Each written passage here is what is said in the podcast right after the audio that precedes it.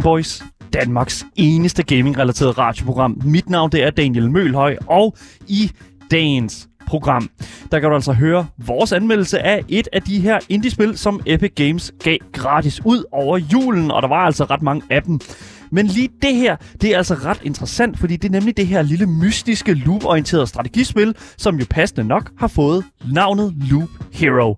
Det skal vi anmelde i dag, og det ser jeg sindssygt meget frem til, fordi det er Asger, der har siddet med benarbejdet på den front der, og øh, vi ved jo allerede sammen godt, hvor gode hans anmeldelser altid jo er her på programmet. Men udover det, så skal vi altså også vende nyheden om, at endnu et studie har fået fagforeningssnakken i omdrejninger. Men her er det altså ikke de ansatte, det handler om, eller for den sags skyld lederne. Så hvem det egentlig faktisk handler om, ja, det kan du høre efter Askers anmeldelse.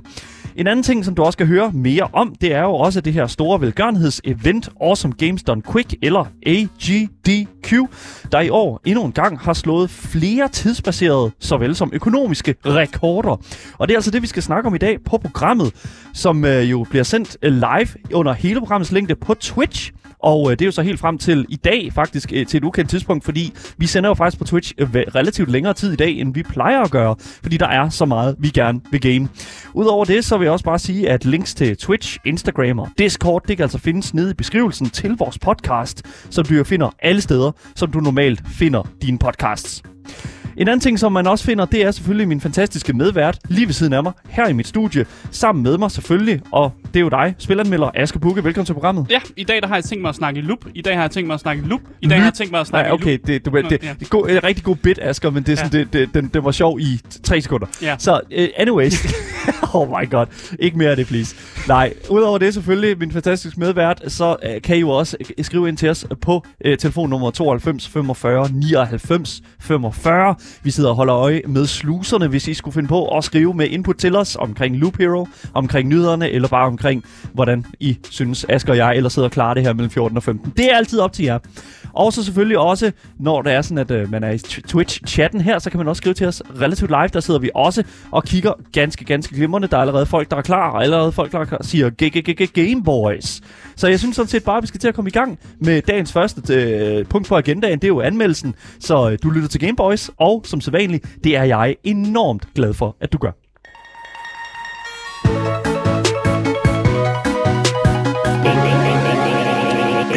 Så lad os sige, at øh, jeg kommer med et spil, hvor øh, præmissen det var, at du skulle gå rundt i ring og bekæmpe fjender. Og hvis jeg kom til jer og sagde det, så ville jeg nok sige, det lyder da ikke spændende. Det er nemlig kedeligt, Det lyder Asger. da ikke Det er ret spændende kedeligt, nej, ja. Og hvis jeg så fortalte jer, okay, okay, gutter, hør her. Hvis jeg nu fortæller, at man faktisk slet ikke, man styrer faktisk slet ikke den her person, der går i ring, på nogen måde, men man bare placerer noget landskab rundt omkring, så vil I jo nok sådan, I vil nok spørge mig igen sådan, det lyder da Det, kedeligt. det lyder og- røv, røvkedeligt, Asger. Du, Er- det er røvkedeligt er spil, det noget, dagen har tvunget dig til at spille? Altså, Det er et ass-spil, eller hvad- hvad sker ja, der? hvad, hvad foregår der her? Ja. Men det er ikke tilfældet. Fordi det spil, jeg skal anmelde i dag, er faktisk på listen over et af de bedste indie-spil, som er kommet ud i 2021, og har været nomineret til bedste indie-spil af massevis af news sites og øh, The Game Awards, som også havde det op som et af de bedste øh, indie-spil. Det vandt ikke, men det blev nomineret. Mm. Jeg skal nemlig snakke om spillet Loop Hero.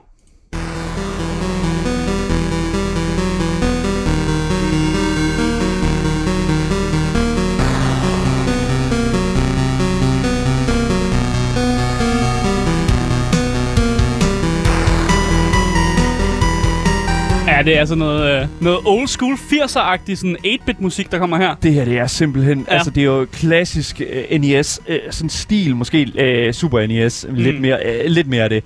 Men, men Eller sådan en gammel Gameboy måske også, Ja, faktisk noget lyd, der kunne altså, komme ud af den, ja. det minder mig sindssygt meget om Undertale-musikken. Jeg synes, det minder mig sindssygt meget omkring sådan de typiske sådan uh, soundtracks, der ligger til sådan uh, Mega Man 2, eller sådan den Ja. slags på NES'en. Det er virkelig, altså det er kvali- højkvalitets musik, som der bliver, som bliver spillet. Højkvalitets old school musik. Højkvalitets Ja. old school. Jamen, altså, Ja. det er jo det, det, er jo det Jamen, der retro wave, eller sådan noget, ikke? Ja, det kan man Ja, godt sige. ja. Jeg kan fortælle, at uh, Loop Hero det er udgivet af Devolver Digital. De har et godt uh, ry bag sig. De er rigtig gode til at støtte nogle lidt anderledes sådan, små indie-spil. Mm. Mm. Og det plejer ofte at blive lidt en succes. Mm. Øh, og jeg ved ikke, hvordan fanden de gør det. Hvordan de opstøver sådan nogle gode projekter. Nej. De må have et vildt sådan, sådan team, der bare kan sådan, finde sit der talent Ja. talent derude. Altså deres talentbusiness er jo vanvittigt stor. Øh, øh, For det første, ved Devolver Digital er altså nogle af deres live-visninger for, Mm. altså sådan, øh, når øh, Sony og sådan står og siger, åh, her er de nykommende spil.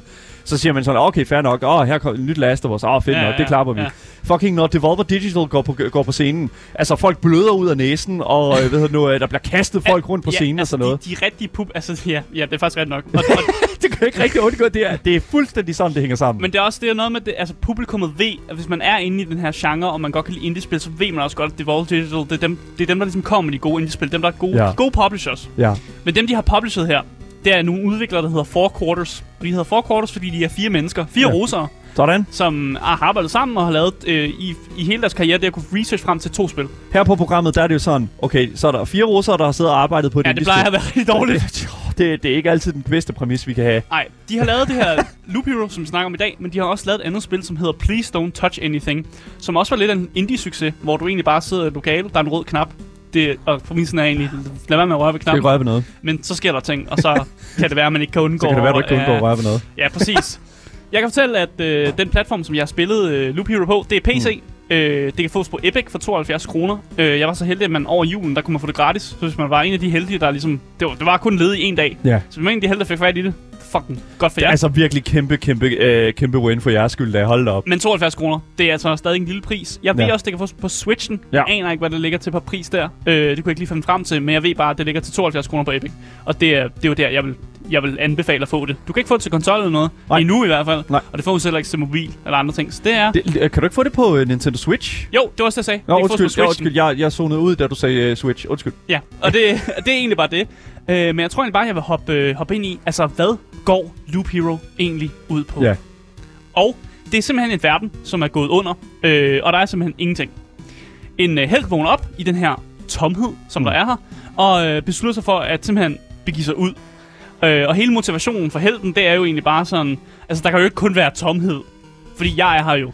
Så Det må er der, altså hvis jeg er her, så må der være andre ting. Det er jo sådan rigtig filosofisk på en eller anden måde, sådan jeg tænker, derfor er jeg, eller sådan den der filosofiske måde at tænke på, sådan at nu, nu er jeg her, så må der skulle da også være andre ting. Det er jo, det er jo klart. Og så begiver man sig ud, og det er jo helt rigtig gættet. Så øh, møder den her held sådan små slimklatter. Og det er jo... Det, er- Altså, du er ikke alene. nej. Sådan. Ja, præcis. Og det første, man skal tænke, når man møder en slimklat, det er jo, den giver sgu nogle bank. Den virker ikke venlig. Den banker jeg. Det, det, it's an abomination. Ja, ja præcis. præcis. Ja. Så held, den banker den her slimklat, og så får spilleren, fordi der er faktisk forskel på, når jeg siger helten, og når jeg siger spilleren. Fordi i Loop Hero, der spiller du ikke som helten. Helten, han, helten, øh, hun bevæger sig øh, simpelthen uafhængigt af dig, kan man vel sige. Okay. Øh, så når helten har givet slimklatten nogle bank, så får du nogle, nogle sådan kort på hånden, oh. som man kan sige. Okay. Ja. De her kort, det er landskaber. Øh, og som spiller, så kan du placere de her landskaber for enten at hjælpe helten, eller modarbejde helten.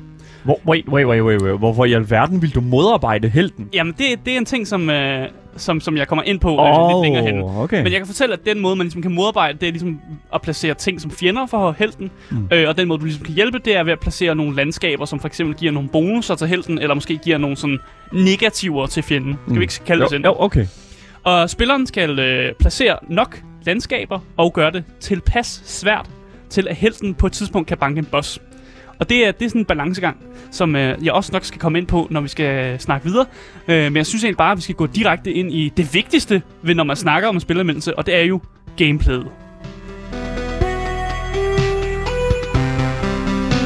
Ja, Asger, jeg synes virkelig, at, at, at sige, at gameplayet her er det vigtigste. Altså, musikken er fandme nede med Ja, god det- til Loop er Hero. Så nu ja. skal du lige passe på, hvad du siger her. Men altså, gameplayet til Loop Hero, Asger, Ja. er, det, er det noget, der holder?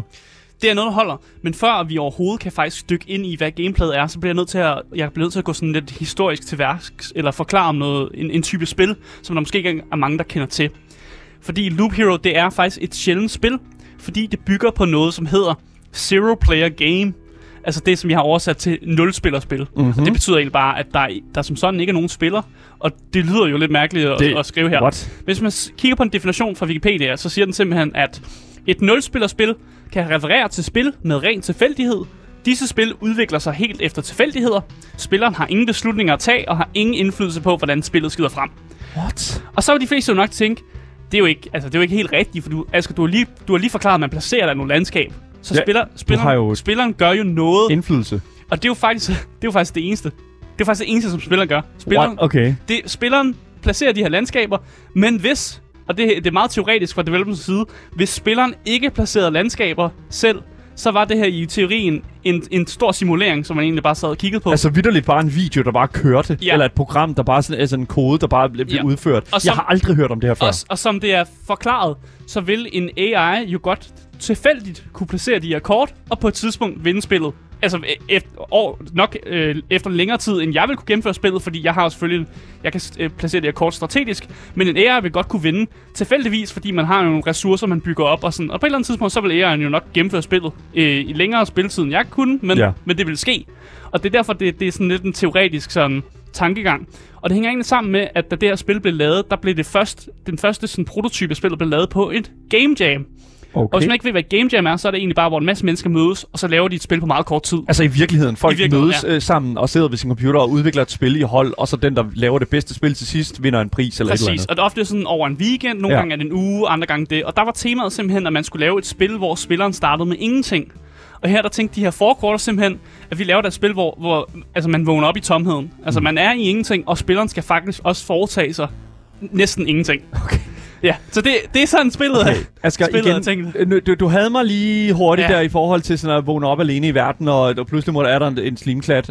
Men, men nu, nu har du så taget mig lidt igen, fordi det, altså, listen op, mand. Ja. Ja. Det er zero player game. For ja. det Ja. første, det lyder som noget af det mest åndssvage, jeg nogensinde har hørt. Det lyder som mobilspil. Øh, altså, hvordan kan det her være på nogen måde være engagerende? Altså, hvad, hvis du kun, det eneste, du sådan set kan gøre, det er ja. Ja. at kigge på nogle, da, nogle forskellige sådan, uh, stats, eller sætte noget landskab ned. Og Ja. sådan. Altså, hvad, hvad fanden er det for noget? Jamen, det er, jo, det er jo godt, du lige giver mig en segue her, Tak. til at snakke om det her, nemlig med at placere Det landskab. tænker jeg nok. Øh, fordi det skal jo selvfølgelig gøres på en klog måde. Og det, det er jo der i gameplayet Klart. faktisk ligger. Fordi øh, noget landskab, det kan placeres på vejen. Så, altså den her vej, som heroen går på, de går i et loop. Derfra navnet Loop Hero. Altså de går simpelthen bare rundt i en ring. Altså det er ikke en geometrisk ringformet eller sådan en firkant. De, de, men de, de går rundt i ring. Jeg, jeg tror ikke, jeg kan ikke placere det bedre end sådan der. Det, det er jo the loop. Ikke? Altså, Præcis. det, du er i loopet. Ja, noget landskab, det skal placeres på vejen. Mm. Andet skal placeres ved siden af vejen. Ja. Og noget skal placeres langt væk fra vejen. Jeg synes, det, her, det, det, det føles som lidt som sådan et tower defense, eller sådan noget. Det, det bliver også yeah, fremhævet i vores uh, nej. Twitch-chat her. Uh, og herr Paul, han spørger, om det er tower defense, eller mere tower attack. Altså, hvad, hvad, altså er det mere sådan, at, at de her sådan, landskaber giver en eller anden form for buff, eller mm. Ændrer spillets sådan, hvad kan man sige, tilstand? Ja, ja det, okay. Jo, jamen, det er sådan, det skal forstås. Okay, fordi landskaberne, de, de giver jo selvfølgelig heroen en buff, eller så giver de fjenderne en debuff. Og det er ikke som sådan Ah. et, et tower attack, for normalt når i tower attack, så placerer man nogle sådan defense towers, der skyder på nogle fjender, der kommer igennem. Her er det bare heroen, der går rundt i ring, og så kommer, hver gang der kommer nogle fjender, så skal heroen ligesom kæmpe mod dem. Og så kan du vælge at ligesom putte nogle, nogle fjender ind, som heroen så kan møde på sin vej og ligesom kæmpe mod. Og her handler det selvfølgelig om, at heroen skal selvfølgelig ikke dø af de her fjender, men må gerne banke dem. Altså, jeg, jeg må ærligt sige, at jeg synes, at det er sådan... at- Fordi jeg kan godt forstå, hvorfor folk kigger på Loop Hero og Ja. siger...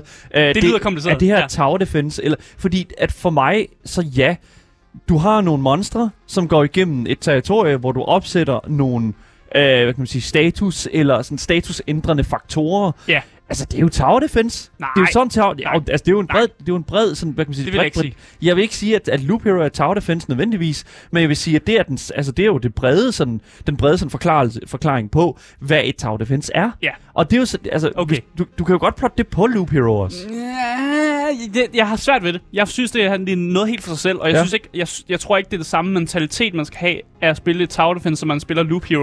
Jeg kan godt se ideen med, at det, når du spiller Tower Defense, er det jo også lidt en simulering. Altså, du sætter noget op, og så, så, går, så sker der noget, ikke? Som du sidder egentlig bare sidder og kigger på. Ja. Og sådan kan Loop Hero også lidt være. Du sætter nogle ting op, og så går heroen egentlig bare, og, sådan, og så kører spillet lidt af sig selv. Så Loop Hero er ikke tower defense, men en lille smule måske. Undskyld, jeg, jeg, jeg kører også for Ja, jeg selvfølgelig, du fanger mig i en helvede Ja. her, men, men, men jeg synes helt bare, at vi skal gå videre til det, der som egentlig er den store hemmelighed ved det her spil. Det er jo ligesom at placere det her landskab. Nu har vi sagt det 100 gange. Placere landskab, er placere landskab, placere landskab. Kom med det. Men det handler ligesom om at finde synergier mellem det landskab, du placerer. Og Mm. det er jo her, magien er. Det er jo her faktisk på en eller anden måde, jeg kan blive vildt excited over nogle ting. Fordi i starten, der aner du ikke, at der faktisk eksisterer sådan en eller anden form for synergi mellem de her landskaber. Og det er jo først, når du, når du opdager det, du bliver sådan lidt, åh, gud, jeg kan gøre det her. Ja. Og det, jeg, sådan jeg opdagede det, det var simpelthen, at man har sådan nogle øh, sten, st- stenkort, man kan placere. Så Ja. ja. egentlig bare, det er en sten. Den giver heroen lidt mere øh, health, øh, og det er egentlig bare det, den gør. Okay. Men hvis du placerer sten, skråstreg, man kan også få sådan en bjergkort, men de gør det samme. Hvis du placerer sten og bjergkort sammen i en Mm. 3x3 række, så får du simpelthen det, der hedder en mountain peak, som lige pludselig bare sådan opstår af, at du har lavet de her sten. Altså, den, den, den ændrer form. Ah, så de samler sig sådan sammen, og så bliver Ja. det jo, det er jo klart, du Ja. putter sten over i et område, og pludselig se- så tårner de jo op. Man kan se det på gameplayet, hvis Ja. ja. man følger med på Twitchen. Der nede i hjørnet, der er der nogen, der har lavet en, det, der hedder en mountain peak nede i hjørnet der. Ja. Ja. Og den er der jo ikke i starten, når man placerer de her sten og sådan noget. Nej. Den kommer bare. Ja. Og så bliver man virkelig sådan et, wow, jeg kan lave det her, så må jeg også kunne lave andre ting. Og det er en af sådan en magisk ting, fordi så begynder man at prøve nogle ting. Hvad sker der, hvis jeg placerer den her brik, hvis sådan den her brik? Mm. Og hvordan reagerer den her brik på den her brik? Fordi man vil gerne sådan se, om der er nogle synergier her. Og man finder ud af, at nogle synergier, de er fucking dejlige. For eksempel den her Mountain Peak, den giver din hero mere health og sådan noget. Det er jo mega nice. Og så er der nogle øh, synergier, som måske lidt sådan lidt godt, altså fucker lidt op på din bane. Ja. Øh, man kan for eksempel placere sådan nogle øh, sådan, sådan battlefields, sådan, øh, der giver nogle treasures, hvis man placerer dem, men hvis du placerer nogle af dem ved siden af hinanden, så spawner de sådan spøgelser og sådan nogle, nogle, nogle ting, som er ret øh, voldsomme mod din hero. Spooky Ghost. Spoo- ja. Spooky ghost og sådan noget. Ja. Og det er jo det der, den magien er. Man skal vælge, man skal ligesom opdage, hvordan man placerer nogle kort, og ligesom fejle lidt, fordi Mm. at man placerer noget helt forkert, og så finder man ud af, hov, det var ikke så godt. Så Loop Hero, som jo er det spil, vi, øh, Mm. øh, som du er i gang med at anmelde, Asker. Altså, det lyder jo som om, at, at at, at der er jo, altså det er jo, for mig i hvert fald, det, nu giver det meget bedre mening, at der er så mange, øh, at der har været så meget omtale omkring det her spil her, fordi det har jo faktisk tænkt mange af de her aspekter fra, fra mange forskellige steder, Ja. og plottet det ind, altså fra mange forskellige andre genrer, og plottet det ind i, altså i en mærkelig suppedas, som mm. På en eller anden måde, ligesom de her mange, altså sådan øh, forskellige sådan lande, og forskellige ta- øh, sådan terrænger, du kan plotte ned, Mm. skaber en eller anden form for interessant synergi, som jeg ikke føler, vi har set før. Nej. Nemlig det her sådan kontinuerlige sådan øh, gameplay. Ja, det er fandme godt forklaret. Ja. Men jeg tror egentlig også, jeg vil vende det største spørgsmål, som er på folks læber. Og det Ja. er jo det der, hvorfor fanden placerer man ting, som giver din held fjender? Hvor, hvorfor er det egentlig, du placerer fjender til din held? Altså, hvad, det giver da ikke nogen mening. Du vil gerne gøre det så let, som du kan for din, din held. Men her er det, det kommer ind. Fordi hver gang du nakker en eller anden fjende i det her spil, så får din held jo kort, som jo er det, du spiller. Det, ja. Altså, det er din del af gameplayet, kan man sige. Det er jo klart. Men de får også noget loot, og de får nogle ressourcer. Øh, og det her, det er jo noget loot, man kan så putte på sin hero, så bliver heroen bedre, samtidig med, at det er nogle ressourcer, som så går over, når man skal begynde et nyt, jeg vil kalde det et nyt loop, eller Ja. et nyt run, som man jo kalder i de her øh, sådan indie-spil, som er er sådan er roguelike-agtige. Mm. Øh, og så handler det jo en- egentlig om, at du skal finde loot nok, som du skal bruge til at banke bossen, øh, og ligesom også gøre sådan, at, at du har nok samlet nok ressourcer ind til, at det giver mening, du kan banke bossen. Så det, jeg snakker om i starten, det var, at man skal finde det der gyldne midterpunkt. Du vil gerne give din hero nok ting, den kan slå ihjel til, din hero overlever, og selvfølgelig heller ikke er helt øh, fucked, når du skal møde en boss. Men du vil samtidig også gerne altså, have nok modstand til, at du kan samle nok loot ind. Fordi hvis du ikke har nok loot, når du kommer til bossen, så giver bossen dig en masse, masse tæsk. Mm. Og det er derfor, man ligesom skal eks- eksperimentere med, okay, hvor, hvor er det gyldne midterpunkt? Hvor kan jeg ligesom placere nogle ting, som lige præcis er sådan, åh, der er nok edderkopper til, at det kan min hero lige klare, men, men dør ikke. Og hvor er der nogle synergier, som jeg ligesom kan bruge til, at jeg så banker en boss? Men det er jo så her, hvor der sådan, jeg synes, at det helt store spørgsmål kommer. Ja. Og det er, altså, øh, hvis du dør i spillet, Ja. hvad sker der så? Ja, hvis du dør i spillet, så er der det, som jeg vil kalde sådan et... øh, Hvad skal jeg kalde det? Der sker noget mellem hvert run, du ligesom har. Okay. Når du ikke er i loopet, så er du i sådan en, en by. Ja. Og den her by, den kan du ligesom opgradere. Og det er jo det her, de ressourcer, som jeg snakker om før, når du indsamler noget træ, eller indsamler nogle sten, så kan du bygge nogle bygninger. Du kan bygge nogle ting, som jo gør, at dit næste run, eller dit næste gang, du går ind i loopet, ligesom bliver bedre. Og det er der sker, når du dør, så er der, de forklarer det med, at der er en eller anden fra byen, der bare kommer og trækker dit lige hen, og så, så lever du op igen. Så det, det er egentlig bare sådan, er det. Lige, lige trækker dig tilbage ind Ja, i ja. badhuset, og så Ja, lige ja. giver dig en god massage. Sådan der, lige smæk i mosen. Ja, Ja, der ude igen i ringen. Der, sådan der. Ja, man bliver straffet lidt med, at man får ikke alle sine ressourcer med. Det giver selvfølgelig mening, at man, hvis man afslutter loopet, før man dør, så får man flere ressourcer med hjem. Det er jo diminishing returns, altså det, er det, det forstår jeg Præcis. jo udmærket. Og Præcis. det, men jeg kan godt lide det faktisk et eller andet sted, fordi jeg synes også, at- det giver en eller anden form for frygt, netop for spilleren, det der med sådan, vælg dine kampe, øh, pas på, at du ikke, ja. Ja. hvad kan man sige, ligesom overspiller dig selv. Ja, men jeg, jeg, jeg vil sige, jeg er meget sådan en... Øh, jeg kan godt lide at tage nogle chancer. Og det jeg kæft, hvor bliver jeg straffet for det. Fordi så, så har man siddet og offret, du ved, sådan måske en time eller to timers gameplay på et eller andet for fucking godt run. Og så ender man med at, at simpelthen slå sin hero ihjel. Og så får man ikke alt det nice loot, man, oh. øh, man måske har fået på vejen. Og så er man sådan lidt, nå, pis, jeg er en kæmpe stor idiot. Men der, hvor man skal bruge de her ting, det er jo netop den her by, jeg snakker om. Du kan nemlig unlocke en hel masse ting. Du kan unlocke en adgang til nye kort, adgang til nye heroes, Okay. måder at få permanente upgrades, Mm. og måder at få flere ressourcer på. Så der er jo simpelthen en måde, hvor man ligesom kan bygge det hele op.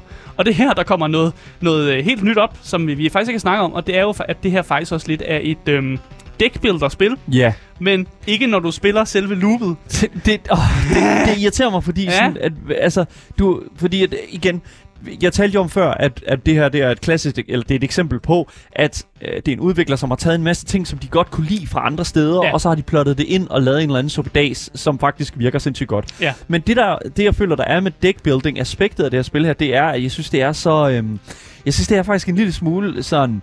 Øh, kunne man have lavet det uden? Ja, det kunne man sgu kunne da- nok godt, Det kunne du nok godt. Den måde deckbuilding fungerer på, det er egentlig, når du er i byen, så kan du vælge, hvad for nogle kort, der skal komme, når du er ude i dit loop. Ja. Og det er en ret let proces, og jeg føler ikke, det er... Altså for folk, der måske ikke kan lide deckbuilding, så er det her... Det, altså, du, det, altså, du, der er ikke noget had her.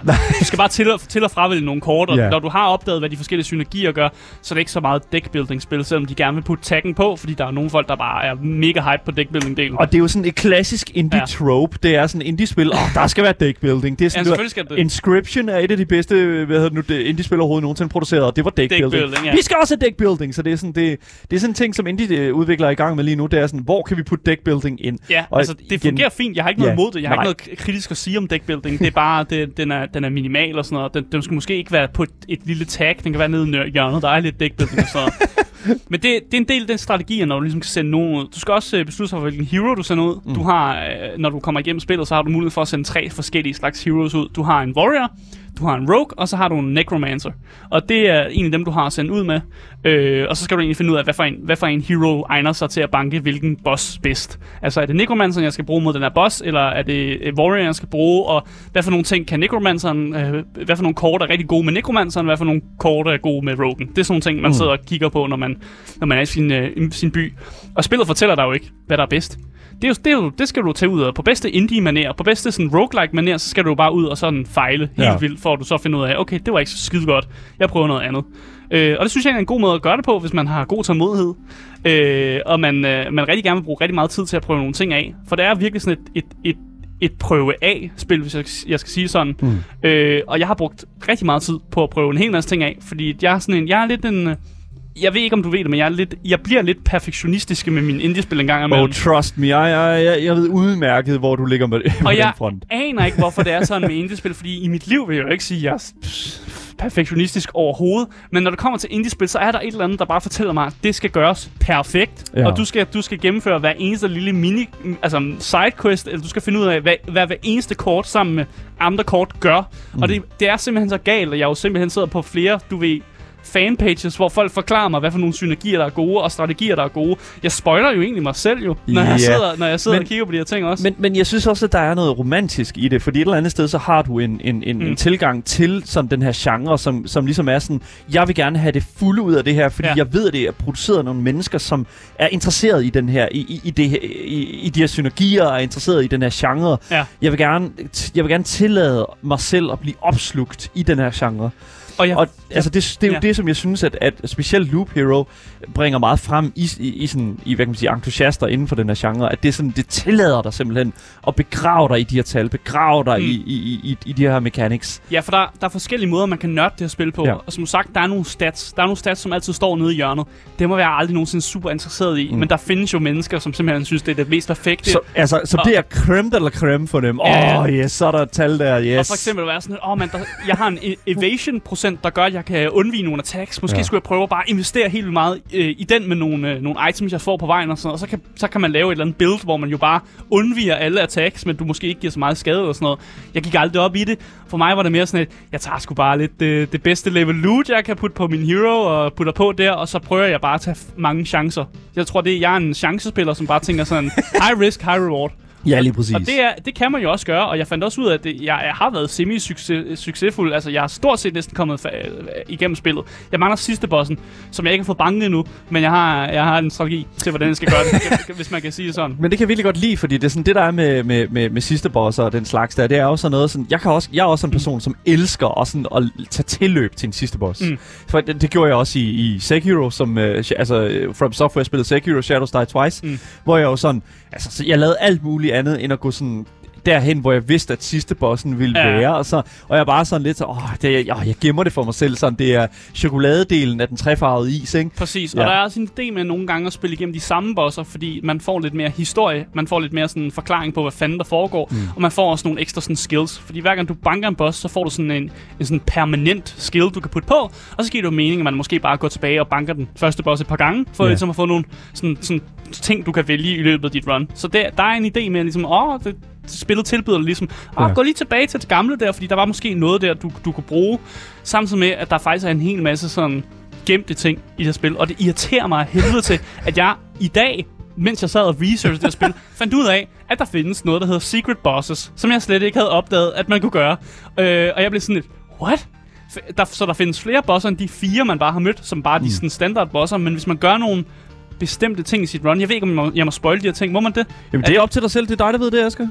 Jamen, det må jeg godt. Jeg, jeg synes, jeg siger, det må jeg godt. Der er en lille Hvis- spoiler warning der her. er en lille spoiler warning til, hvis Ja. man gerne vil opdage Loop Hero for sig selv. Men Luk man kan, få, man kan få sådan nogle, der hedder Swarm Cards. Ja, Og det er egentlig bare en lille svamp, man kan placere på vejen. okay. Hvis du placerer tre af dem, så kommer der et Witch Hut. Det er ret normalt. Den har, jeg- den har jeg fået flere gange. Men hvis du har dækker hele vejen til med Swarm Cards, så kommer der en frøboss. En stor frøboss. Okay, og vi Ah. ved jo alle sammen godt, at Asger, han er jo Jeg frøfyren. elsker frø. Du Jeg har en frø selv, Jamen, jo. jeg elsker frøer. Jeg elsker Ja. også bare den måde, de bliver portræret i, i spil. Og jeg har kigget på den her frøboss, så jeg var sådan, det, Yes. det, det bliver jeg nødt til at opleve. There you go. Og jeg vidste ikke, det var en ting, men det er jo sådan en masse gemte ting. Man kan også møde, man kan simpelthen komme ind, hvis man laver nogle helt gakkede ting, så kan du kæmpe mod developsene, som har puttet sig selv ind i Men spillet. udviklerne af spillet? Ja. Okay, det, det, det er sådan lidt lidt fros, det der, vil jeg sige. Ja, fordi det, det er nogle ting, når vi, skal, når vi hopper ind i nær narrativ, så, Ja. ja. så hopper vi også ind i, hvor, hvor dybt det her spil egentlig går rent filosofisk også. Lige præcis. Men er du klar til at gå over på Jeg narrativ? synes, vi skal gå over. Fordi så vil jeg nemlig lige hurtigt bare lige sige til dem, der selvfølgelig sidder derude, at øh, hvis I ikke vidste, så uh, hvad hedder det nu, uh, sidder du og lytter til programmet Gameboys, der kører her på 24-7. Og vi er selvfølgelig Danmarks eneste gaming-relateret radioprogram. Du kan finde os som podcast overalt, hvis du søger på det gyldne navn. Gameboys. Og så misser du selvfølgelig aldrig en nyhed, øh, eller noget som helst andet, vi laver her på programmet nogensinde igen. Husk, du kan give os en anmelde på, anmeldelse på Apple Podcast eller på Spotify, og du kan selvfølgelig også skrive til os ind på nummeret 92 45 99 45. Kontaktinformation det findes i podcastbeskrivelsen. Mm. Mit navn er Daniel Mølhøj, og med mig har jeg selvfølgelig min fantastiske medvært Asger Bukke. Og vi er altså lige nu, eller Asger er, lige i gang med at anmelde indiespillet Loop Hero. Men uh, Asger, jeg synes bare, at du laver selv op til det. Lad os uh, hoppe direkte ind i narrativet til Loop Hero. Så Asger, narrativet, ja. Altså gameplayet holdt jo stærkt. Hvor- Hvordan står narrativet i forhold til gameplayet her? Så narrativet har de holdt med vilje enormt minimalistisk, men stadig meget unikt, og det giver dig meget at sådan, tænke over. Mm. Fordi narrativet, det følger jo faktisk det, vi kalder den klassiske sådan, helterejse, hvor man ligesom går fra ikke at have noget, man banker måske små slimklatter, som jeg jo forklarede i starten, til at måske banke noget, der hvis godt kan betegnes som sådan gud. Det er jo sådan typisk sådan, øh, J, sådan, hvis du spiller en japansk RPG, så starter du med at banke nogle bøller, og så til sidst banke noget gud. Ja, lige præcis. Det er godt. Det, Det- det, det, er rigtigt. Det, og det er simpelthen så godt observeret, Asger. Det må man simpelthen sige. Det er Og den har fantastisk. de sgu taget på sig. Den sådan historie skal vi sgu da også fortælle i Loop Hero, fordi du starter med ingenting, du vågner op i tomheden, og så jo mere du kommer frem, jo, jo mindre tomhed er der. Selvfølgelig. Øh, og helten fungerer faktisk så lidt som et talerør for spilleren, mm. fordi jeg har jo fandme mange spørgsmål, og sådan, hvorfor er jeg i tomheden? Hvad sker der med, altså hvorfor er der ikke noget lys? Altså hvor er solen henne? Altså hvad, hvad fuck foregår der? Hvad er Ja. der med de her monster? Hvad sker der? Og helten har lige så mange spørgsmål. Helten aner ikke, hvad der foregår. Øh, så de, hver gang de møder en ny ting, så spørger de lige sådan, hey, hvad, har du, hvad, hvad sker der her? Hvorfor kommer der flere ting frem, når jeg ligesom kommer længere, når jeg banker flere væsener, så sker der nogle ting, og sådan, hvad, hvad foregår der? Mm. Og de fleste af de skabninger, du møder, de, øh, de vil gerne hjælpe, men de er ikke særlig hjælpsomme alligevel, Okay. fordi deres natur gør det lidt svært for dem at hjælpe. Og det er jo sjovt, fordi at, øh, vi snakker om det eksempel, som hedder skildpadden, og øh, jeg tror, det hedder skil, øh, frø, nej, frøen og skorpionen. Hvor at der er en frø, der ligesom tilbyder skorpionen at komme over vandet, men skorpionen øh, kan ikke lade være med at stikke frøen, når de er halvvejs ude, fordi det er skorpionens natur. Det, vi jo. Det kan ikke lade være jo. det er meget kort forklaret, det der. Ja, lige præcis. For eksempel, hvis du møder vampyren, så vil vampyren gerne svare på alle dine spørgsmål, og Ja. vil virkelig gerne hjælpe dig. Men vampyren har jo også været fanget i den her intethed i rigtig lang tid. Og hvis du er en vampyr, og du, og du er sulten, Åh, og du ikke har fået noget at spise i, i 100 år, og lige pludselig står lækker menneske foran dig. oh, det kæmpe store stykke blodpølse, jeg vil gerne hjælpe dig, men jeg, jeg er en vampire. Ja, præcis. Og så angriber vampyren dig selvfølgelig, og så ender du bare med at banke det. Og oh, det er faktisk no. en ting, som går meget igen i det her spil, at de her, de her væsener, de vil gerne hjælpe dig. For eksempel Harbin vil gerne, super gerne hjælpe dig med den mission, du er på, men de har sgu nogle æg tilbage på bjerget med nogle børn, de gerne vil brødføde, og lige nu der er du det eneste mad. Og det, børnene er også vigtige for Harbin, og jeg kan godt se, at du er ved at bekæmpe ondskaben og sådan Oh, no. noget. Ja, I got kids to feed. Altså, det er sådan det. Got kids at home. Og jeg synes, det er egentlig en sjov måde at gøre det på, at sådan ja. væsenerne er ikke som sådan onde, eller er ondskaben selv, men de, de kan bare, det er sådan, naturen fungerer. Og det er jo det er sådan en måde, hvor man ligesom også spiller andre fantasy-spil, hvor man også måske er sådan et, hvorfor er goblingen egentlig ond? Hvad sker der for, at goblingen angriber mig? Sådan noget. Mm. Her, der, der er det egentlig bare sådan, de kan, ikke, de kan sgu ikke gøre for det, Nej. selvom de gerne vil. Jeg synes, det, jeg synes, Det putter det, vildt hele i perspektiv. Det putter det, ja lige præcis, og jeg synes også, det er sådan noget, man ser i, i, det- gerne i uh, Bethesda's sådan, uh, uh, for eksempel Fallout-spil og Mm. den slags, at det, det tit og ofte er de her væsener, som er underlagt deres egen natur. Ja. Og så når du støder på dem, så altså, jo, i, i bund og grund, så er de jo gode, men det der bare er med det, det er, at de, de, naturen gør, at de kan ikke være anderledes. Præcis. Og jeg elsker den måde sådan at fortælle sådan et, eller sådan fremvise sådan et, et væsen på. Ja, og det fede her, det er jo, at det faktisk er de her onde skabninger, du møder på din vej, der næsten er mere hjælpsomme, end de skabninger, der faktisk prøver at hjælpe dig. Fordi de mennesker, der, find, der er i byen, og hver gang du bygger en ny konstruktion, de er jo bare sådan lidt, ja, i det ene øjeblik, der var jeg her, i det andet, nu er jeg væk. Sådan. Sådan, jeg ved sgu ikke, hvad der foregår. Jeg er bare, jeg er bare en landmand, eller sådan noget. Altså de, altså, de mennesker, som normalt er sådan NPC'er, som plejer at fortælle en mega meget historie i andre spil, de er totalt nyttesløse der. Ja, de giver ja. nogle bonus og nogle buffs, du skal bruge dem og sådan noget, men hold kæft, hvor er de bare, altså de, de, de, de er jo næsten direkte dumme, vil jeg næsten sige. Oh, ikke dumme, nej, det er måske... Ikke dumme, men de, de, er ikke, de er ikke så, så meget. De vil hjertens gerne hjælpe, men det, det kan de simpelthen ikke. og det synes jeg egentlig er en, en, en sjov måde at fortælle historien på, hvor ja. man ligesom man skal have mere, man får mere at vide af den onde boss. Fordi den onde boss er sådan, jeg, blev, jeg, jeg, jeg er en ond lich. Altså, jeg, jeg, det var meningen, at jeg skulle de- destruere verden, så det gjorde jeg. Det gjorde du. Og så destruerede jeg også mig selv. Men nu er du her, og nu vil du banke mig. Det kan jeg ikke. Det gider Men jeg det, er- ikke. det er jo sjovt, fordi altså sådan, se- øh, alle er bare sådan, du ved, ligesom sådan sat som skakbrikker ned på det her bræt her, sådan, ja. som, som karakterer. Og så er det bare, øh, har, har de sådan, okay, jeg er en lich. Ja. Og så kan de mærke, hvad er min natur? Den må jeg op, leve, leve op efter. Ja. Altså, det, sådan det er jo. Og der er en, også en, en af bossene er en engel, som jo bare siger, at det var den omnipotente gud, der bestemte, at verden skulle destrueres. Og det må jeg jo, det må jeg det, jo affinde det, mig med. Det, er jo sådan, det er så jo. nu får du nogle bank. Jamen det, Det er det samme, ikke? det, er så, det er så umiddelbart, og jeg elsker, hvor, hvor menneskeligt på en eller anden måde det bare er, at det bare ja. sådan, at man behøver, altså historien behøver ikke være sådan, åh, oh, det var de her kræfter, der gjorde. Det er meget sådan et, ja, yeah, der var en omnipotent gud, som ligesom besluttede det her, og jeg er jo en engel, så det er jo mit, altså jeg, jeg skal følge min gud. Det, det er sjovt, fordi det, det, jeg, jeg synes, det er meget ligesom sådan, det, det, altså, ligesom at du, Asger, du bliver født, Asger. Du er ja. To meter to høj. Du, du bliver nødt til at spille basketball. Det, det, er jo de ting, det er jo de kort, du bliver Ja. givet. Ja. Ikke? Altså, det er der nogle andre, der har bestemt, at det skal du gøre. Ikke? Ja. Og så er det rødhåret, og så er det okay. Så er det også noget med gaming at gøre, I guess. Ja. Så det er så der go, ikke? Jamen det, det kan vi godt sige. ja, så det, du, du vil jo passe perfekt ind i Loop Hero, Asger. Ja. Det vil jo, det, altså, Og jeg, jeg synes egentlig bare, at vi skal holde øh, narrativet der, fordi Ja. der er en masse at opdage, og jeg, jeg synes egentlig bare, at man skal gå selv på opdagelse i spillet i Loop Heroes, man vil have det. Ja. Øh, og jeg synes egentlig bare, at vi skal gå videre til øh, visuel og lyd. Hold kæft, et, et, et, et bredt spektrum af musikken kan be- bevæge sig ud i. Ja, det har nogle rigtig øh, old school æstetikker. Det kan vi lige så godt sige. Det kan der man. er rigtig meget den her pixel art, som går igen. Der er nogle 80'er øh, tendenser, som man, hvis man kan lide sådan old school 80'er spil, så er det her det er jo, det er jo næsten som taget derud. Ja. Vi har hørt musikken. Jeg er vild med musikken. øh, og der er et eller andet med, at når man sidder og placerer de her brikker, og man forvandler dem til noget andet, mm. og der så kommer nogle lyde, som ligesom er sådan nogle, ligesom når du åbner en, en, øh, en, en skattekiste i Zelda, eller når Mm. man åbner et eller andet, eller har fundet en, en power-up i Mario.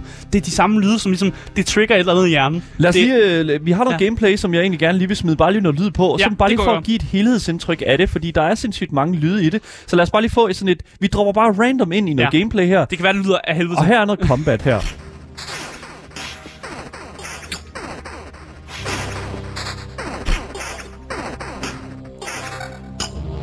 Det er jo, det er jo genialt. Ja, de der små lyde, hvor du siger, når man Det får et eller andet. skønt. Ja, det, det er sådan rigtig gode. Det er sådan, der er noget med dopaminen, der bare rammer en perfekt, når man hører den lyd af, Ja. at man får et eller andet, en belønning og sådan noget, ikke? Og så matcher, altså musikken og lyden, det matcher jo det, jeg sidder og kigger på. Ja. Altså, det skulle ikke have været andet end 8-bit lyd, jo. Nej. Altså, sådan er det jo. Og der er et eller andet idyllisk over, at helten jo bare altså, løber rundt, og så musikken og lyden bare spiller. Og nogle gange kan man have sådan nogle moments, hvor du ikke, du ikke rigtig ligger nogen kort, men bare ser det hele ske. Mm. Og det, er- det er jo egentlig bare en simulering, jeg sidder og kigger på lige nu. Men det, det trigger et eller andet i min hjerne, som egentlig bare er sådan et... Det, det, det er meget rart egentlig.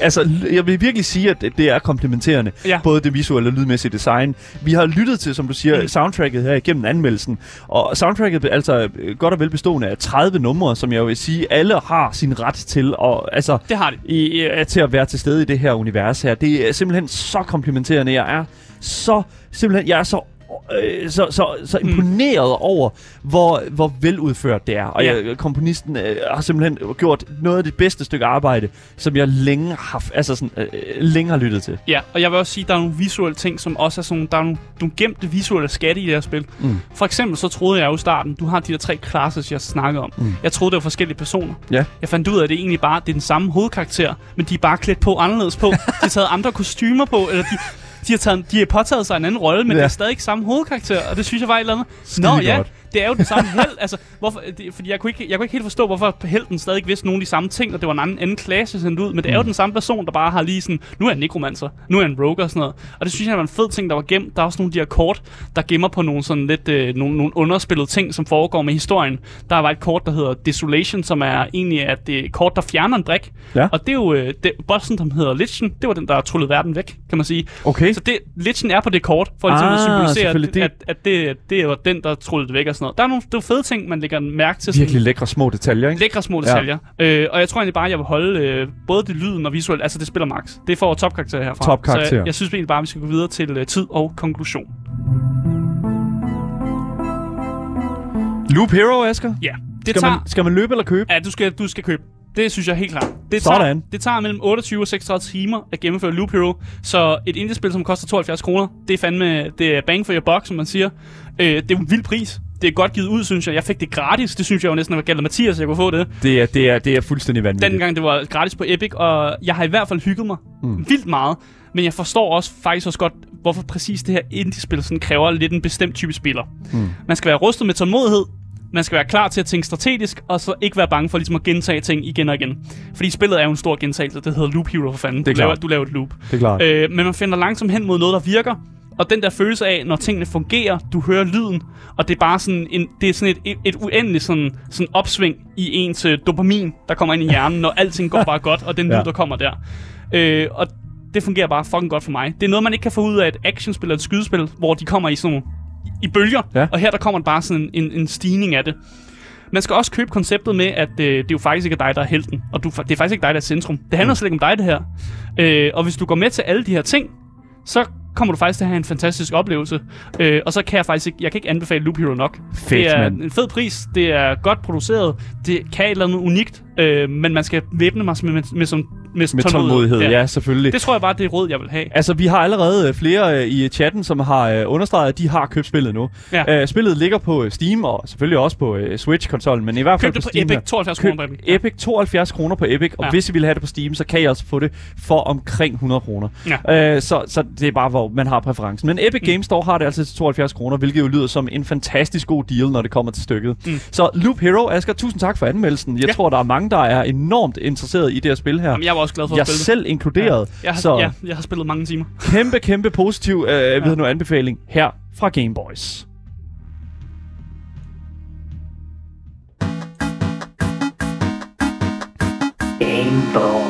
Ja, men det er jo ikke det eneste, der skal ske her på programmet i dag, fordi at øh, selvom at øh, det, øh, det selvfølgelig er øh, gameplay, og Mm. selvom det er anmeldelser, så har vi også nogle nyheder, fordi der er altså også sket ting ude i den store verden, og en af de ting, det er, er selvfølgelig, at vi, der jo sker det, der er unionization, altså at der bliver skabt fagforeninger, og så snakker om fagforeninger mm. i den her industri, og der er sket, det sker inden for Activision Blizzard, og det sker inden for altså, Ubisoft, Endelig, ja. endelig sker der noget. Ja. Men det, som vi jo egentlig skal tale om nu, det er, at vi skal tale om et MMO-spil, som jeg altid har haft lidt et crush på. Fordi vi skal nemlig tale om et online krigsspil, som hedder Foxhole, der udkom i 2017. Og, altså, og jeg kan jo det bedst betegne det her spil, Foxhole, Foxhole som det bedste krigssimulatorspil nogensinde kreeret. Mm. Det er lavet af, fire, øh, af øh, studiet, der hedder Siege Camp, og øh, her spiller du altså i den her verden, som er konstant krig imellem to fraktioner. Mm. Og her går det så ud på, at du kollaborativt sammen med en hel tusind andre soldater skal gå igennem tanks og med Øh, og igennem skove og grave skyttegrave og flytte ammunition frem til frontlinjen, og så vinde krige for din side. Men nu er der altså sket det, at øh, spillets studie Siege Camp er havnet i en, lidt, i en lidt af en svær position, fordi der er nemlig begyndt at dukke snakke op omkring, at der skal at øh, der bliver gået øh, gået sammen omkring øh, nogle fagforeninger her. Mm. Og det er jo ikke skide gode nyheder, eller det er jo skide gode nyheder for, øh, for, hvad nu, for dem, som det handler om, øh, fordi at når der er flere stemmer, der går sammen, så kan de jo reelt set skabe en forskel. Mm. Men det er fandme ikke internt i studiet, vi skal snakke om nu, at der er begyndt at gå øh, hvad nu, øh, fagforeninger i snakken. Øh, hverken for de ansatte eller for, for lederne eller noget som helst. Det er fucking soldaterne inde i spillet, som har, har lavet en fagforening. Mm.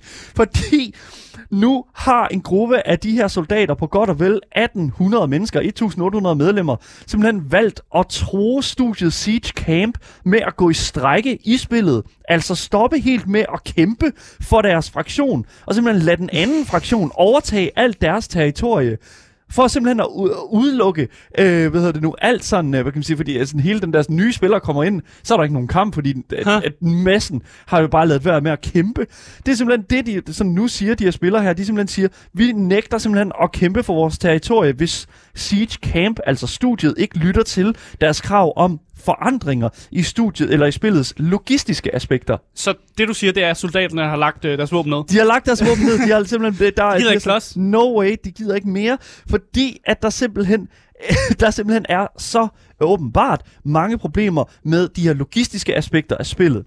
Den her sådan, øh, gruppe, som øh, går under navnet Logistics Ori- øh, Orga- Organization for General Improvement, eller LOGI, Okay, som de også kalder sig. Ja, ja, Logi, som de også kalder sig selv. Øhm, de taler om den her sådan opgave, som, som øh, klassen i spillet øh, Foxhole har, som hedder Logistics.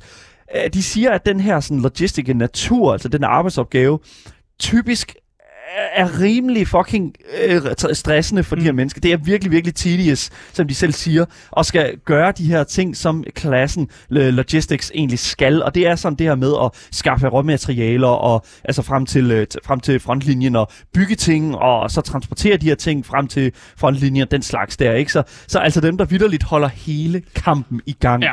De er gået i strække. Det er simpelthen det, det, det værste, der kan ske for en krig, det er, at, at dem, der øh, giver ammunition til frontlinjen, Ja, de altså, stopper du, med kan, at... du kan jo vinde krig, og vi Ja. bare simpelthen, simpelthen bare, bare været bedre, altså, have bedre ammunition end den anden. Ja, præcis. Ja. Så there you go. Og det er simpelthen, det, det, det, det ødelægger alt i det her spil her. Men Logi har altså indsamlet godt og vel 1800 underskrifter, som har erklæret deres støtte til sagen om, at, en, at der simpelthen der skal ændres øh, i de her arbejdsopgaver, som gør spillet vanvittigt ensformigt og stressende på en helt forkert måde. Underskriftsindsamlingen havde en deadline på den 10. januar, og ja, det er altså 8 dage siden nu. Og øh, Siege Camp har, hvad kan man sige, på, øh, inden den selvfølgelig skulle melde ud, et svar selvfølgelig om, hvad, hvad de har tænkt sig. Men 8 dage efter deadline, så forholder studiet sig selvfølgelig, eller åbenbart, stadig tavst. Eller altså Foxhole, Foxholes så på Twitter har selvfølgelig øh, er i gang med at retweet en hel masse fuldstændig ligegyldige tweets mm. omkring spillet. Det har intet med sagen at gøre. Og så har Siege Camps Twitter tænkt egentlig bare at, at retweet de tweets. Det, det er simpelthen, det er retweet, retweet, Ja. og det er det, de gør. Det er det, det, det, det, det, som der ligesom sker Åh oh, nej, fjenderne snakker sammen. jeg, jeg, jeg ved ikke helt, hvad det er, der foregår. Altså, nej, eller ja. Ja. det er vidderligt bare, der bliver bare retweetet billeder fra spillet. Ja. Og sådan status og sådan noget. Men det har intet med den her sag at gøre. Og det er simpelthen, det, det er ikke godt. Det Ja. virker en kende useriøst, hvis du spørger mig. øhm, og i et interview med nyhedsmediet NMI, der sagde en repræsentant, øh, der går under navnet Squash Hex, Squashy Hex, Squash. Squashy Hex øh, Ja. fra øh, gruppen Logi, der sagde han følgende om sagen. Mm. Vi erkender, at vores organisation selvfølgelig ikke er en union eller en fagforening i traditionel forstand. Vi er i høj grad en spillerfortalergruppe, og vores valg om overhovedet at spille spillet er naturligvis et valg. Grunden til, at vi valgte denne rute i første omgang, er, at vi bekymrer os om spillet og ønsker at se det forbedret. Så altså, det, det, er, jo, det, er, jo, det er jo en super, super ja. ærlig sådan, tilgang til sagen. Prøv. Seriøst, de har bare brug for nogle bedre transportmidler, så de men- kan transportere de her råmaterialer bedre. Jamen, ikke engang det. Altså, det lyder jo vidderligt bare som om, at de bare gerne vil have, listen up. Vi synes, at den måde, som den her mm. del af spillet fungerer på, kan gøres bedre. kan gøres bedre, og måske kan, kan være en lille smule federe. Engaging, vi ikke være, ja. kan vi ikke være sø- altså, og de har jo kæmpet for, at, at, at uh, Siege Camps, uh, Ja. Siege Camp har kigget, vil kigge på det her, og at de så ikke bliver ignoreret, og at vi otte dage her senere sidder med, I don't know, et par retweets. Øh, ja. Det er jo fuldstændig utilgiveligt i min optik. Det er sindssygt useriøst, mm. og jeg synes, det, det, det skinner en lille smule af, af at, at det her studie her, ja, jeg spillede udkom i 2017, og ja, det er lang tid siden, men de vil jo gerne have, at folk stadig spiller det. Det og det er jo et jo- ja. Altså, Ja, ja, der det, skal spillere til for at kunne køre en MMO. det er simpelthen under al kritik, det her. Og det er simpelthen, ja. Ja. jeg synes, det er forfærdeligt at læse, at de, at de taler for døve ører, den her organisation, på godt og vel 1800 mennesker. Jeg synes, det er vildt, at de har fået organiseret så mange mennesker, som egentlig bare er passionerede spillere jo. Ja, som bare gerne vil have nogle forbedringer. Ja, så igen, det er, jo, det er jo sådan der, hvor den er lige nu. De taler for døve ører, og også derfor, jeg tager nyheden op i dag, det er, at jeg synes, at det er noget, der skal fremhæves, at. Mm. hvis en stor majoritet siger, at der er noget galt med et spil, så synes jeg, at det selvfølgelig, uanset om det skal ændres eller ej, så skal Siege Camps, altså studiet bag Foxhole, altså tage et rigtig, rigtig godt langt kig på det her initiativ, mm. Og så skal de tage det alvorligt, og så Ja. skal de tale med deres community. Det er det samme, som jeg vil sige til Blizzard, og det er også det samme, som jeg siger til Blizzard, når det kommer til World of Warcraft. Det er det samme, vi siger til alle spil. Ja, nej, ja, men når det kommer jo, til... jo, at- altså, når det, lyt ja, til jeres fans. Lyt til, bare- lyt, ja. ja. Lyt til communityen, ja. som, som, som er konstruktiv. For det lyder som om, at den her del af øh, hvad kan man sige, spillerbasen reelt set faktisk bare gerne vil det her problem til livs, mm. Og egentlig bare ønsker, at det her spil er fedt. Jeg sad og så noget gameplay med det, øh, med Foxhole, og det ser enormt øh, nyskabende ud. Altså, det ser enormt interessant ud. Sådan et first øh, World War øh, sådan simul- simulering, hvor, mm. du, hvor man sådan kæmper om øh, landmasser og sådan noget. Super, super fed, s- fede systemer, og det skal holde til live, og det synes jeg 100% at, at vi skal støtte op om. Men som sagt, så har studiet bag Chris MMO-spillet Foxhole forholdt sig tavse, på trods af 1800 øh, gamere, som har udtrykt deres frygt for spillets fremtid. Vi her på Gameboys kan ikke sige andet, end at vi håber, soldaterne bliver hørt, for ellers så lyder det jo som om, at hele spillets præmis, reelt set inden for det næste stykke tid, kommer til at ligge fuldstændig i toilettet.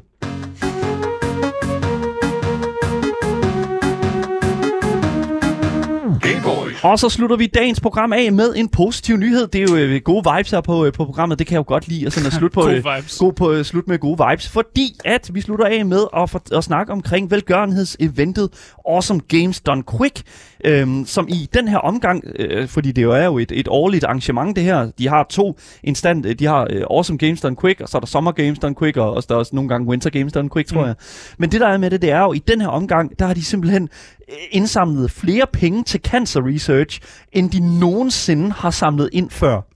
Det er simpelthen... Rekord? Det er simpelthen en... Altså, ja, og vi taler jo om et speedrunning-event her. Ja. Så det er jo næsten øh, helt, det er jo næsten helt vanvittigt, at, og, og, og sådan, at- at der er andre rekorder, der er blevet slået her.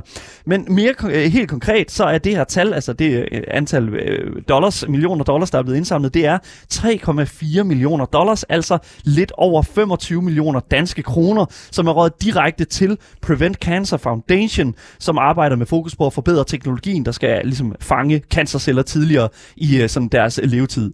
Så det er altså sindssygt, der, det er mega fucking GG's all around, ja, Ja, at der er så mange penge, der bliver samlet ind netop til det her formål her. Og jeg vil jo sige, det er jo en enorm sejr for hele verden, og det vildeste er, at vi, dem vi kan takke for den her, øh, hvad hedder det nu, den her, øh, den her sådan, hvad kan man sige, øh, achievement, Ja. det er jo en solid gruppe af episke gamere.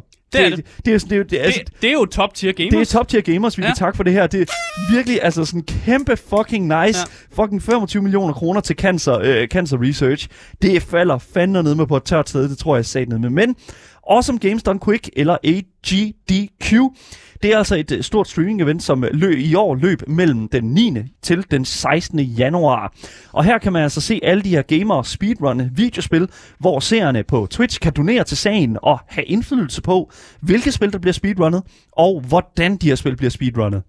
Og når man ser det på den måde, så er det jo totalt win-win. Dem, der sidder med, de donerer til at, ligesom at have indflydelse og, og Mm. blive underholdt øh, på den måde, som de gerne vil blive underholdt. Og så dem, der jo ligesom selvfølgelig sidder og arbejder med det, de, øh, hvad hedder det nu, kan, De jo kan vise deres talent. Ja. kan vise deres talent, ja lige præcis, de her speedrunner ja. her. Og lad mig sige, hvilke fucking talenter der er til det. Altså det er jo vanvittigt, når der sker noget inden for den her. Altså, dem der, altså speedrunning er jo sådan set bare, at man spiller igennem spil så hurtigt, som man overhovedet kan, og så den, der slår en rekord, kommer op på et leaderboard, mm. øh, hvilket jo er den allerhøjeste sådan, øh, hvad hedder det nu, øh, sådan praise, man kan have i den her kultur. Og det kan være enormt impo- imponerende at betragte, og øh, specielt når nogen slår en rekord, som for eksempel i Super Mario, som øh, lige nu øh, er på det niveau, altså at, at øh, den, den, de menneskelige fingre kan ikke bevæge sig hurtigt Nej. nok til at slå den rekord, der er i Super Mario lige nu, altså det til ja. første spil til NES. Indtil man finder en ny fejl eller en ny Nej, men glitch jamen, det er det. Altså, lige nu Ja. ja. har forstår man spillet så godt, at, at der reelt set ikke er mulighed for Mm. os at, at cut mere i tiden. Det er muligt. Okay. Det er simpelthen fantastisk. Jeg, jeg virkelig anbefale folk at kigge videoerne. Der er en Summoning Salt er en fantastisk YouTube-kanal, som Mm. mm. laver øh, spotlights på netop de forskellige spil, som bliver speedrunnet. Og han er simpelthen, øh, ja, the, the human, øh, the human limit Ja. er fantastisk. Øh, en fantastisk video. Men det der er med det, det er simpelthen, at øh, de her speedrunner her jo viser til der event deres vanvittige kunden inden for den her. Altså når nogen slår en rekord, så hele fucking internettet, de er i konstant jubel, og det hele, det er vendt hele vendt på hovedet, når nogen slår noget. Og en af de speedrunnere, som øh, kunne vise en af de her sådan, store præstationer, det er altså Mitch, som, øh, eller Mitch Riss, øh, som, som øh, kunne her til øh, AGDQ, øh, simpelthen vise sit øh, speedrun af spillet, der hedder øh, Sekiro Shadows Die Twice. Mm. Og hvis man ikke ved det, så er det fra From Software, som er dem, der laver Dark Souls-spillene. Men det, der er imponerende, det er simpelthen, at Mitch her, han vidderligt sidder med bind for øjnene. Og spiller spillet og speedrunner spillet. Jeg, jeg, vi har et lille klip af det, og øh, selvfølgelig kan man kun høre det på radioen, man kan se det på Twitchen, men altså alene sådan, hvad kan man sige, øh, the, altså at se ham sidde med de der bind for øjnene og klare en af de her minibosser, som er en, øh, en tyr, en kæmpe tyr med Mm. ild i hornene, som rider imod dig, som jo altså slår dig ihjel på et, øh, øh, en øh, torpedering. Altså det er jo vanvittigt. Mm. Det er fuldstændig sindssygt. Så jeg synes bare, at vi lige skal spille en lille smule af det øh, fra, fra Sekiro øh, og Mitch, der klarer den her boss af. Det kommer her.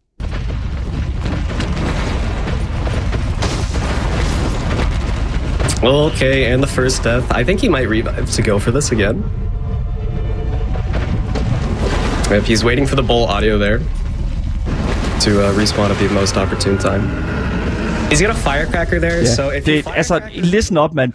Mitch, personen her har vidderligt bind for øjnene, slår samtlige bosser ihjel og formår at færdiggøre spillet hurtigere, end jeg kan gøre det i mit eget playthrough, hvor jeg kan se skærmen. Ja. Det er jo fuldstændig vanvittigt. Speedrunneren øh, Mitch her, han formåede altså at færdiggøre Sekiro på 1 time og 42 minutter, hvilket jeg simpelthen ikke fatter, hvordan man gør med bind for øjnene. Det er jo fuldstændig, totalt velfortjent hæder til Mitch her.